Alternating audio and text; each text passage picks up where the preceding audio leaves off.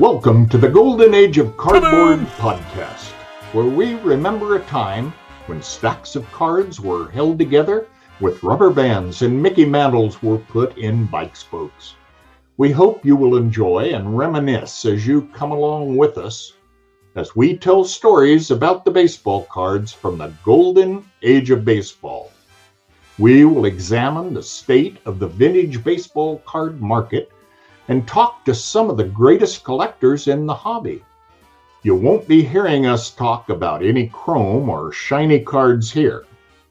Now, to take you on this retrospective journey, here's your host, direct from the shallow end of the gene pool, my son, Mike Moynihan. If you've been in the hobby for more than a day, then you know how fast the sports card market moves. There are now more options than ever to buy, sell, and research your cards. One of the most frustrating hurdles in the hobby is the fees when selling your cards. You know, those other popular marketplaces, the ones with their average seller transaction fee of 10%, the ones that don't have the seller's interest in mind.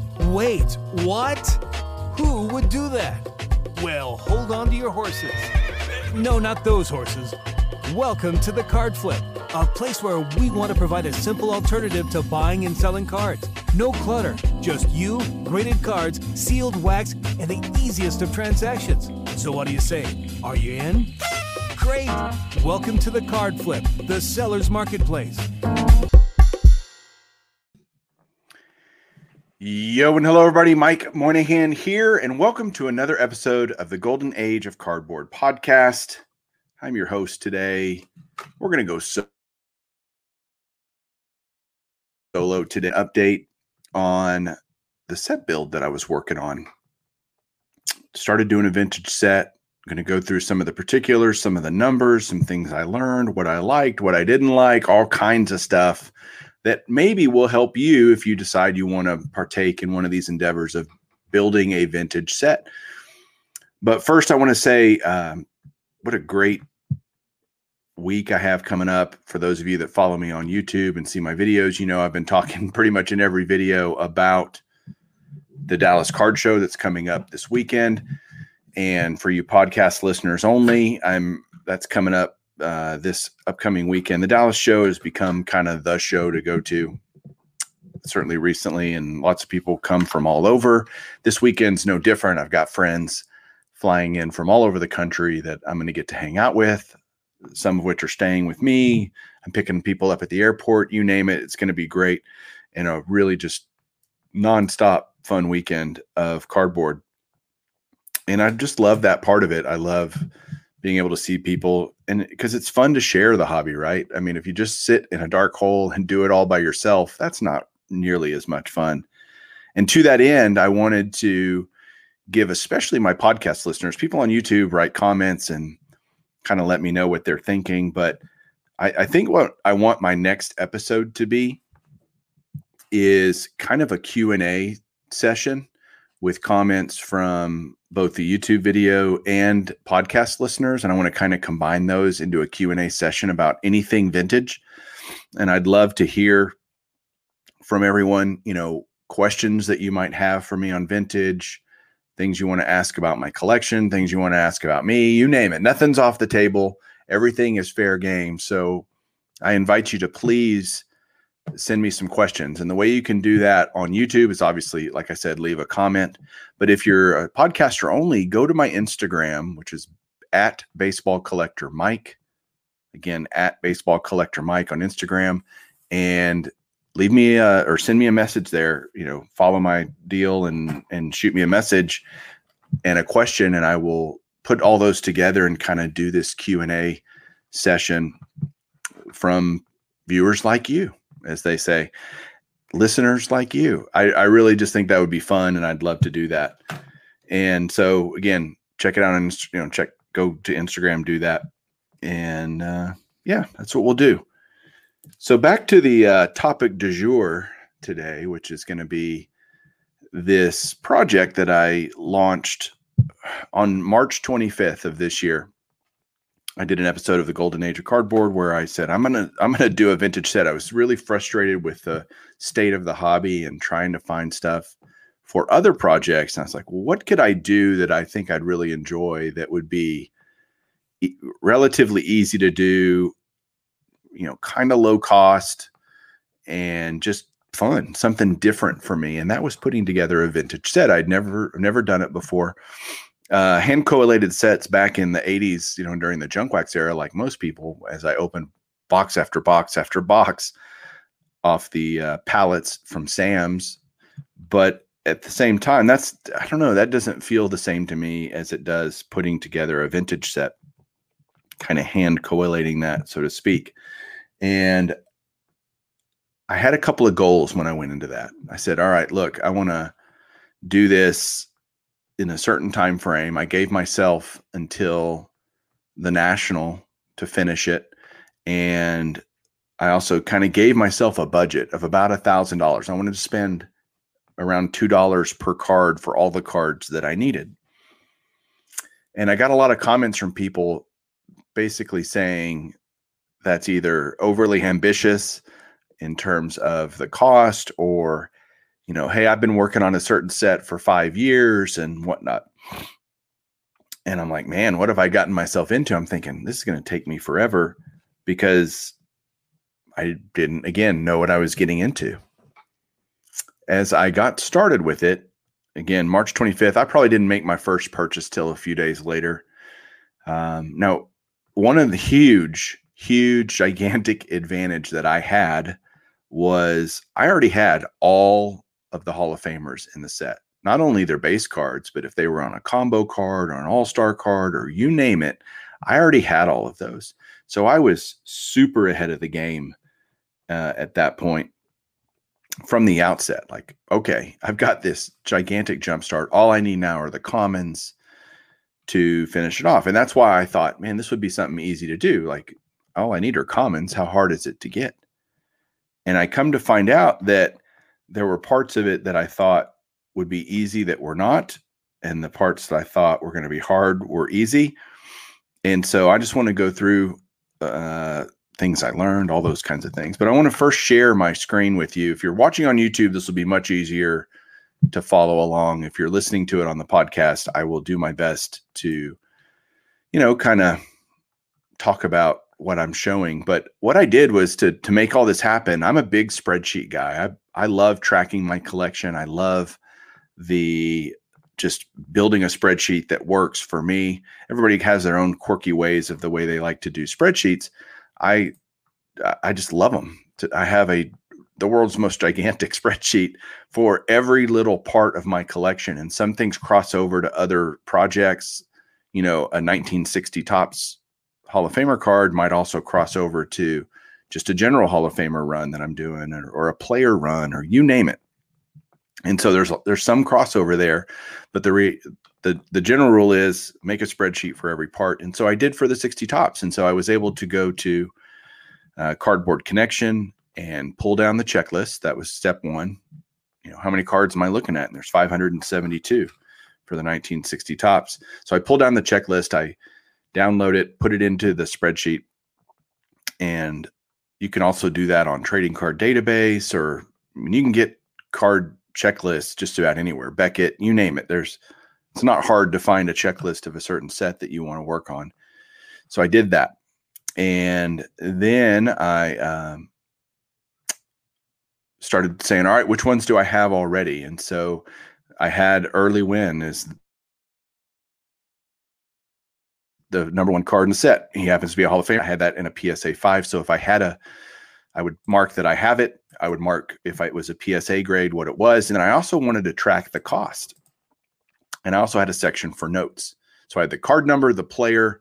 These are all the columns in my spreadsheet. Card number, player, have it, don't have it. It's either a one or a zero. If I have it, it's a one. If it's if I don't have it, it's a zero. The grade, if it's a PSA graded, the cost, and the notes and I only tracked the cost for the cards I needed to acquire because I already had the other ones and I have it down below. Uh, it'll make sense in a second. I do have the cost of all of the PSA slabs because I wanted to see, all right, now that I've got this set complete, what um, was the total cost of this project? Which, before I get too heavy into this, and going through it, I paid, um, or I didn't pay. I finished. I got my last card in for the set on May 12th. So it took me a total of 48 days to complete this set, which is not very long. if I, you know, it's not very long. And I get that. A lot of people will enjoy the process and all of that. I, I happened to find the cards, and so I bought them. And a lot of people are in just different situations where they're really being super picky about the, the condition. They're being super picky about centering or you name it, all sorts of stuff. I simply wanted the card. Did I want the nicest one I could find with the best, you know, kind of condition to cost ratio? Yes, of course. But I if I ended up getting one, it was kind of beat up. I didn't go, oh man, I've got to replace that. Not at all. In fact, I was like, I'm just glad to have it. So I get how there would be different people with different mindsets as they're building sets to be sensitive to different things. All, again, I already had all the Hall of Famers graded, so I knew what their condition was. The rest of them are all common. So to me, that was largely irrelevant but I totally understand if people just want to, man, I want to build the highest condition set that I can. Man, good for you. Like that's awesome. That was not my purpose. I just wanted the cards. And so one of the first deals I did was uh, let me step back from that actually. The first thing I did was mention it on the podcast, right? I said, I'm going to build this set. And I put it out there that, hey, if anybody has any 60 Topps cards that you want to get rid of, I'm happy to buy them from you. Turns out a lot, several people did. They reached out and they either sent me the cards and I paid for them, or they were super nice and just said, Here, we want to donate to the cause, so to speak. And they would send me the cards, which was super generous, super nice. And I tried to mark those on my spreadsheet under the notes section of who I got it from because uh, that was really nice. Uh, I probably missed some. There were so many things coming in from all kinds of places that I, I wish I had taken better notes, but I certainly got the cost down for all of them. And you'll notice, uh, or on the spreadsheet, I have a lot of them with the same price, a dollar twenty-one. And the reason I paid a dollar twenty-one for a lot of these commons is I ended up buying a, a lot, uh, not a bunch like a lot, but one lot of 400 and something of the cards of which I had a lot of them. There was actually a Roberto Clemente in there, uh, an Early Wynn, or some other hall, you know, kind of lower tier Hall of Famers after that. But a Clemente was in there, and I did this order sight unseen from a guy off Facebook, and I ended up paying a dollar twenty one per card, and it was four hundred and something cards. So it's like, wow, I've I just knocked out a tremendous percentage of this project in one fell swoop and so I get them in uh, after, you know, I just took them all. I didn't even think, well, which numbers do I need? Which numbers do I don't? I just did the deal for the whole thing. And I ended up with a box, a little, this is a little 100 count box that I've got in my hand right now um, that has essentially all the extra 60 Topps cards that came out of that lot. And they came to me and they were beat to hell. I mean, we're talking every card had creases and corners were terrible. And I mean, they were, they had been well loved. That's probably the best way to put it, the nicest way to put it. And that wasn't the expectation, honestly. I was expecting the cards to be in better shape again, I'm not, which is sounds funny. I sound like, well, I just said I don't care about the condition, and here I am bitching about the condition of these cards.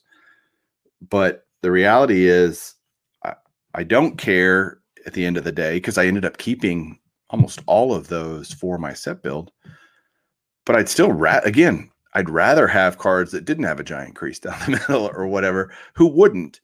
And if I had to choose, I wouldn't do that. I again, these were sight unseen honestly, if I had seen them, I probably like and looked through them, I probably would not have bought them. But the fact is that I did. And so I said, all right, that is what it is. And and at the, the cost per card was pretty reasonable, but it the condition per card was was not. And so that was mildly disappointing. What ended up happening is the the guy I bought it from ended up giving me part of my money back. And I did actually didn't even adjust the per card cost for that. Um, because I used it to buy some other cards and I just didn't put those numbers in here. So kind of the total cost that I have into the set remained the same. I didn't just put that money in my pocket. I used it to buy other 60 Topps cards, which are reflected on the spreadsheet. And so I uh, have these extras that, oh, by the way, I want to give away. So basically, I have a, a little starter set here for someone out there that might want to start a 60 top set. One of the cards in here is a Roberto Clemente. Um, they're actually in number order. I don't know what number Clemente is. He's in here they are beaters. Let me put it that way. But if you're that guy that is wanting to start a set and you don't know where to start, I want to try to help you. So I'm going to give these away to someone that you can either write me on Instagram or write a comment here in the uh, YouTube channel, and I will kind of basically draw a name. But tell me why you want to build the 60 top set. And again, this is hundred ish cards, maybe a fewer, little fewer, or fewer more,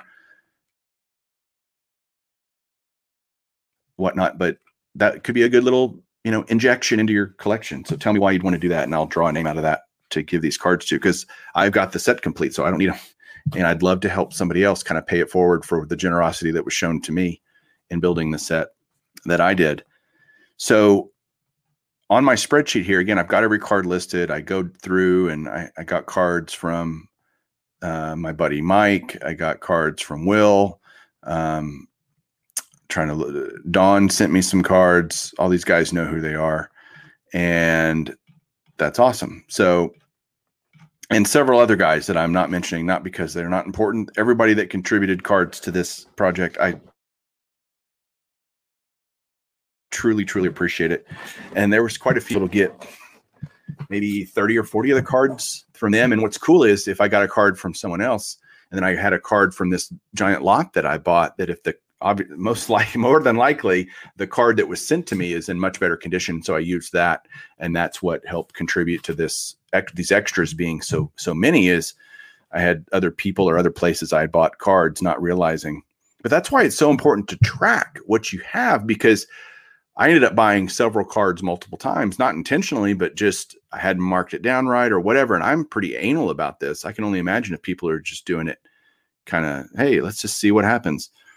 How much money you can end up wasting isn't the right word, but certainly uh, you could probably be a little more efficient if you tracked it a little bit better. And so uh, I, I learned very quickly to start tracking it. And so I didn't have very many commons in my collection already, although I did have a few four or five actually is all I had.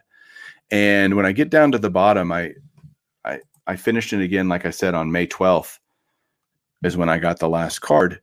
I spent a total of $1,019.27 on all of the raw cards that I needed.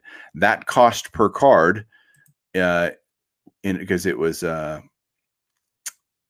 oh, what's I had there were 59 um, Hall of Famers already in the set. So that's 513 or whatever it is. Um, cost per card $1.99. So I told you I had a goal of trying to keep that around $2. And sure enough, it came, it came in at 199 And so that was really great to be able to do that. Not that I, I, I thought early on, there's no way I'm going to be able to do this for $2 a card.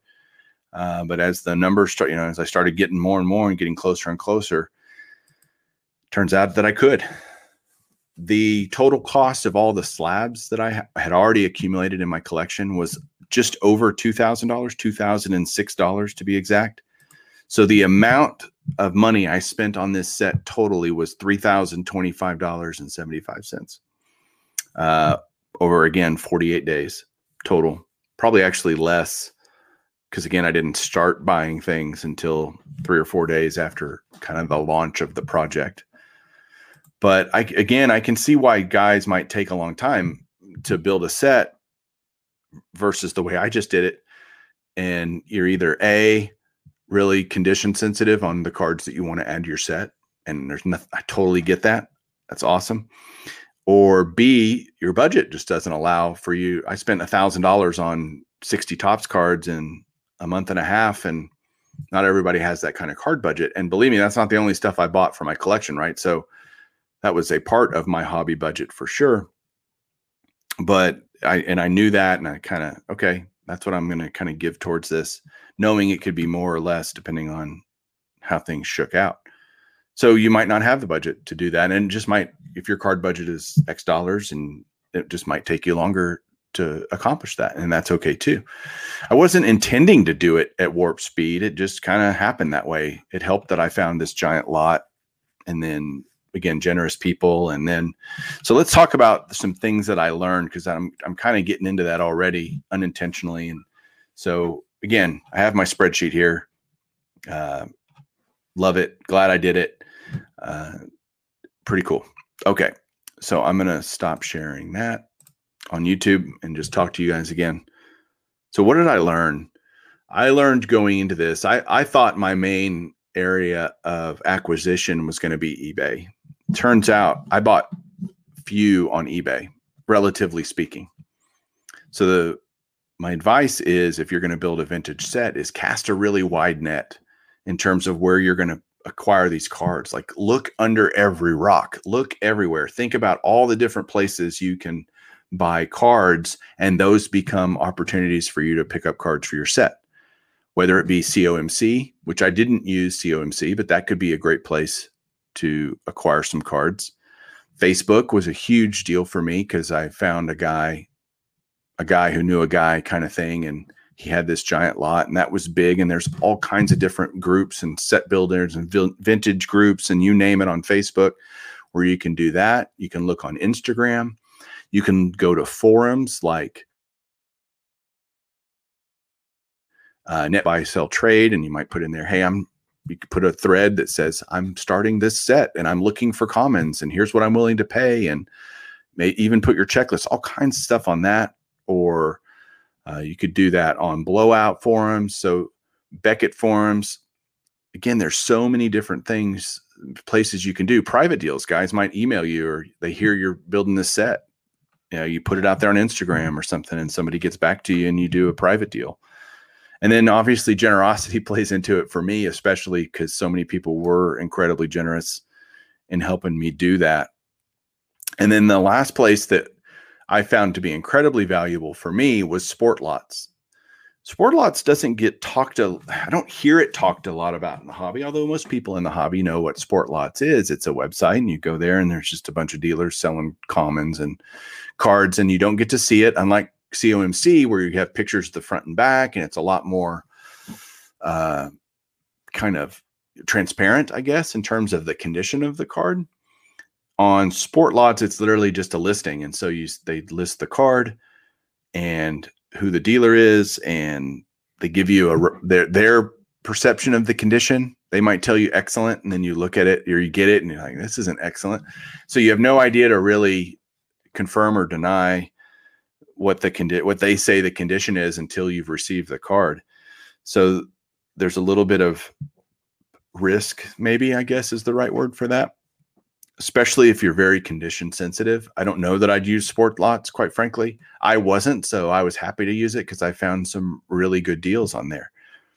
And when you're buying on SportLots, I would make sure that okay, let me find a dealer that that seems to have a lot of these cards, and then I would buy as many as I could from a certain dealer if they were all priced reasonably and you know condition all seemed similar because that allowed me to save on shipping kind of combine everything together. I think i ended up buying from seven or eight different dealers through SportLots different numbers of cards in terms of some i bought two or three cards from some i only bought one card from because they were the only guy that had it or some i would buy 10 cards from.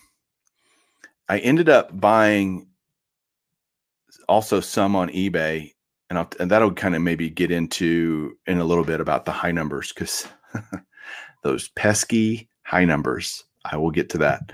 We'll have a little bit of discussion about that. Again, it was a huge advantage for me to already have all the Hall of Famers slabbed. So I've already talked about that. So here we go. High numbers. Holy crap. I had I had this perception of what the high numbers series would be like. I really honestly didn't think it would be too troublesome, too problematic for me. The reality was it was a pain in the ass to find not finding them's not bad, but I'm like, oh my gosh, I've never heard of this guy and their card's twenty dollars, and it, you know the ex, the the priciness of the uh, high numbers was quite shocking to me actually. And so high numbers on 1960 Topps are 507 to 572. So it's the last series, obviously. That's why they're called high numbers. and they're usually just not as uh, many of them out there because they're issued typically late in the season and collectors have moved on after a long summer of buying all the other cards and by the end of the year football started school has started again and you know people have very little interest. Oh i've been there done that got the t-shirt. And so high numbers typically are just more scarce which in turn makes them more pricey really pricey actually relatively speaking. In fact the the bottom line average, the average cost I paid for the low numbers was a dollar forty-five each average. Some more, some less, right? That was the average. The high numbers actually cost me six dollars and fifty-seven cents a piece for the ones that I needed. So you're talking about four time, four X the cost of a of a low numbered common. And so a lot of those in fact, I don't think I bought any of those off SportLots. What I ended up doing was, again, got a few from people being generous and things, but I ended up buying them pretty much all from Greg Morris cards on eBay. Greg Morris cards has been around a long time and they have a, a really good reputation in the hobby. And I found my dealings with them in probably the oh seven or eight deals that I or purchases that I made from them to be great. So Greg Morris does nice scans on his eBay listings. Everything's auction, which I like a lot better than buy it now because typically on buy it nows people overprice their cards. They want the the peak price, and I'm going to pay some amount lower than that. And he had these going all the time, like every couple of days. There was it seemed to be all of the 1960 Topps cards that I needed went for cheap, or not went for cheap, but were available for auction.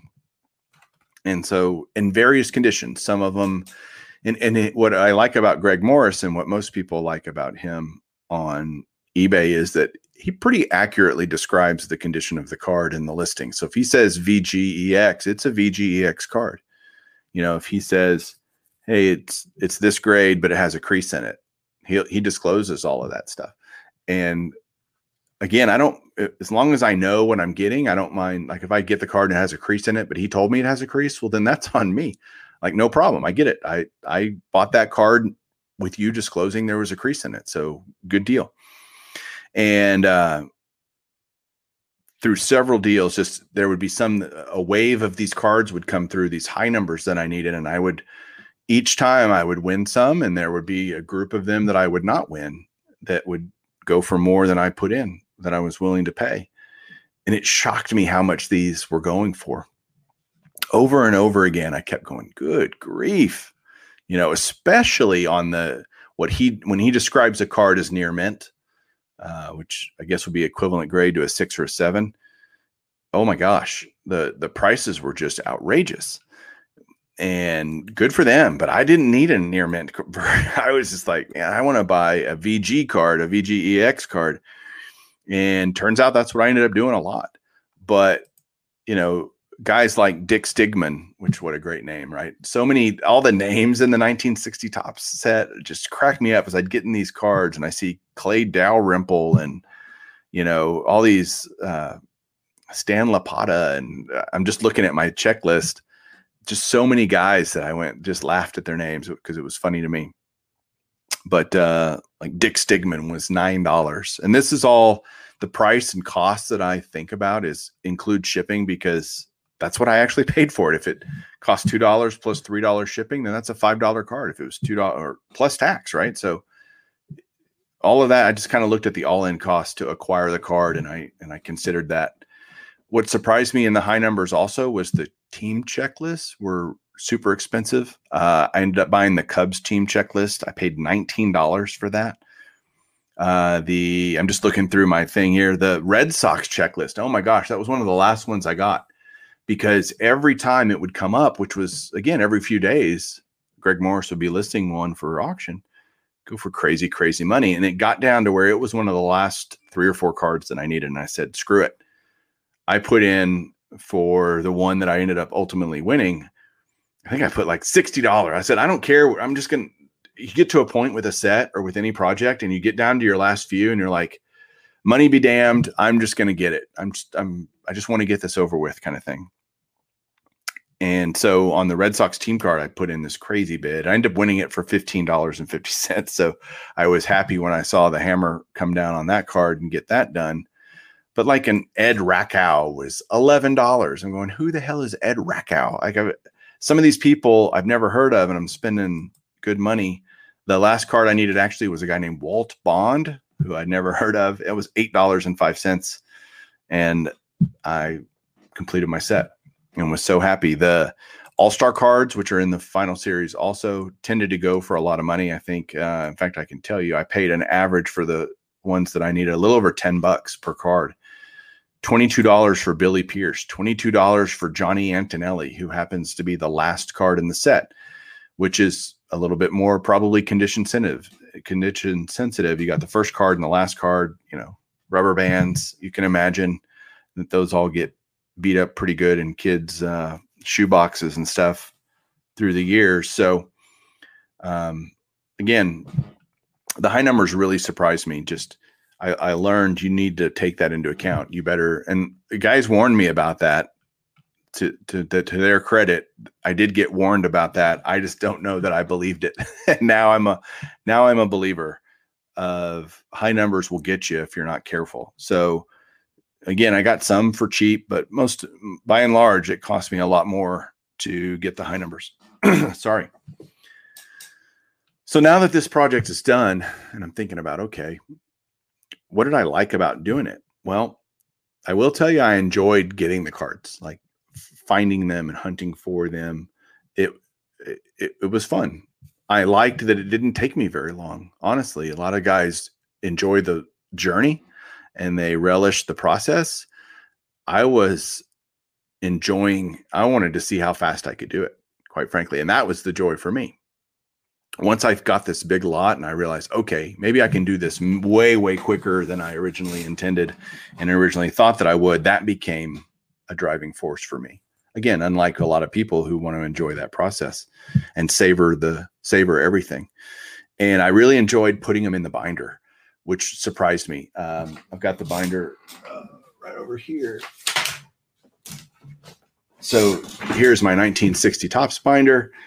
Uh, it's got all the pages, all the cards. I bought brand new pages for everything. And uh, one of the coolest things that we did for it was I'll just use the Early Wynn as an example. One thing I hate in a binder is gaps, right? I don't like spaces. And so I have, again, 59 of the cards are already slabbed. So there's going to be 59 gaps in the binders. And that just wasn't okay with me. My OCD was having real issues with that. And so what happened was I was talking to my buddy JT, and he ended up getting on his computer and he took, he has my PSA login. He went in and pulled all the images because I have all the images on my set registry of every card that I have slabbed. And he took every image and he took it and he shrunk it, kind of distorted it a little bit, but because it's not the same ratio for the, each picture. And so he took it and made it the same size as a baseball card. And he put it on a nice cardboard. He printed it on not not as thick as a baseball card, but thick enough uh, stock to cardstock so that I he, I he cut them all out for me and everything, cut them out to the perfect dimension. And so I've put the printout, the printing of each of those slabs, the actual slab, my slab, in the binder in the place of the card. And so it goes in each slot. So I now have a full binder. Again, some of them are represented by these pictures of the slab of the card that I have, but I totally love that. I absolutely love it. I love it even more than I thought I would once I got them all in. And so now I have this awesome, beautiful binder of a 1960 Topps set. Um, and I've I've found myself looking at it quite a bit and going through it and looking at the rookies and reading the backs of the cards and all the cartoons and everything that comes with a 60 Topps set. Really uh, enjoyed that process, that part of it. And you know, you love seeing things get done. I think any of us that are completionists, which if you're a card collector, you're kind of a completionist by nature because you're going to collect something and again, if you're a collector, you don't think about I'm not collecting this for the money. You you kind of probably have a little bit of completionist in you, and so I enjoyed completing every page. And oh man, I only need two more for this page and whatnot. And I had these all these huge gaps at the end of the binder because I was missing so many high numbers, and that ended up getting filled in, and so much fun to do that. So I really enjoyed that part of it. Um, what I didn't like, I guess, is I really had a hard time. It, it bothered me to spend certain amounts of money on players that I literally never heard of, had no idea who they were. And especially on the high numbers, I was spending all this money for these guys that are, you know, not Hall of Famers. And that spending money on a Hall of Famer, I get spending money on a common I didn't understand as well. And I had a hard time with that, coming to grips with that. And I said, well, if you want the set, that's what you got to do. Like it is what it is. I've said that a few times today. But the reality of it is, if you want the whole set, this is what they cost. You can choose not to do the set, Mike, right? That's what I told myself. But that's where you're at. And I did feel very pot committed to this once I bought that big lot and I spent whatever it was 500 600 dollars on it to get that 400 and something cards. I, I felt very pot committed at that point like well now i'm going to finish it. There's no way i'm just going to spend that kind of money and then just not finish it. That wasn't even on the table not even a question. So overall i'd say i enjoyed it. Again i'm glad i got it done pretty quick that it's not just kind of sitting out there with something else for me to do for it. I love having the completed binder. And now i think what's next what's the next thing I want to do? Do I want to build another vintage set? I'm honestly not really sure. I I think the next one I've thought about what the next one would be if I did one and it I think 65 Topps would be super fun because it's a relatively small set again. I have most I don't have all the Hall of Famers though. That's part of it me in the process of me thinking, well, gosh, I got if I have to go out and get some of these big Hall of Famers, but I have all the big names: Mantle, Mays, Aaron, those things. So Koufax, Clemente. I think I could do it pretty easily, and I like the design. Sixty-five is one of those years that I didn't really like a whole lot as a kid, not because it's not a cool design. I just wasn't as familiar with it. And over the years, the last decade or so that I've been really focusing on Hall of Famers, I really like the 65 Topps set. I love the pennant look, you know, and everything about it. it just really cool to me. So I'm thinking 65 Topps. The ultimate goal would be to have every Topps set from 1951 to now. Like that would be, and I know collectors that do, and I, I think that is awesome. If you have the entire story of cardboard for through Topps since the inception of it, that's the ultimate goal to have every Topps card basically every base Topps card that's ever been put out. Yeah i want to ultimately get there. So slowly and methodically and surely uh, i'm definitely if i start a new set not going to be like oh i'm going to break the record of how quick i did this one and whatnot but i certainly do i would tell people to walk away like try to find big lots like try to find because you get just such a much better deal on a per card basis by buying bulk, buying in bulk, essentially. If you're just going to go piecemeal every single card and cherry, you know, go get each card, it's going to a take you a really long time. Which again, if that's your goal, then great. But I I think, man, just buy in bulk. And then the extra, then you have multiple cards to choose from, of which one might be better or worse condition wise that you could add to your set and include in your set. For me, it was just that that made the deal for me when I bought that bulk. I was like, even though the condition wasn't what I expected and whatnot, I still was really happy I did it because I knocked out so much so quickly that it was actually inspiring to keep going and you know work at it and really look every day and try to find new cards that I needed. So that was really fun actually. So that's what I would try to do again with the 65 Topps set if that's what I decide to do. I haven't again ultimately made up my mind yet. We shall see. So that's kind of the story from this project that I did. I really glad I finished it, really glad I did it. And I learned a lot about myself. I, I learned some things about the hobby, which is at the end of the day, really what it's all about, right? And I got some super cool cards that I added to my collection. And I now have a 60 Topps set that I paid all in told about three grand for, which isn't terrible. Um, might sound like a lot. It is a lot of money. It doesn't just sound like a lot of money. It is a lot of money, but I feel like I, I did well with that. And okay. So next up, let me know what you think down below, first of all, what you thought about this.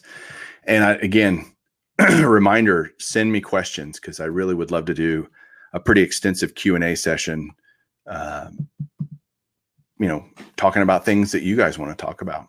So please do that. Love it. Again, Instagram is at baseball collector Mike. And on YouTube here, just leave a comment with your question and just tell me, hey, this is a question for the Q&A or whatever, and let me know. And there we go. So till next time, guys, I really appreciate you watching. I appreciate you listening. I appreciate your feedback, your encouragement. I get a lot of emails and things, and believe it or not, I read every one of them. I read every comment. I genuinely appreciate you guys and love that you love what I do. So thank you for being encouraging for that. We'll catch you guys soon. Keep collecting.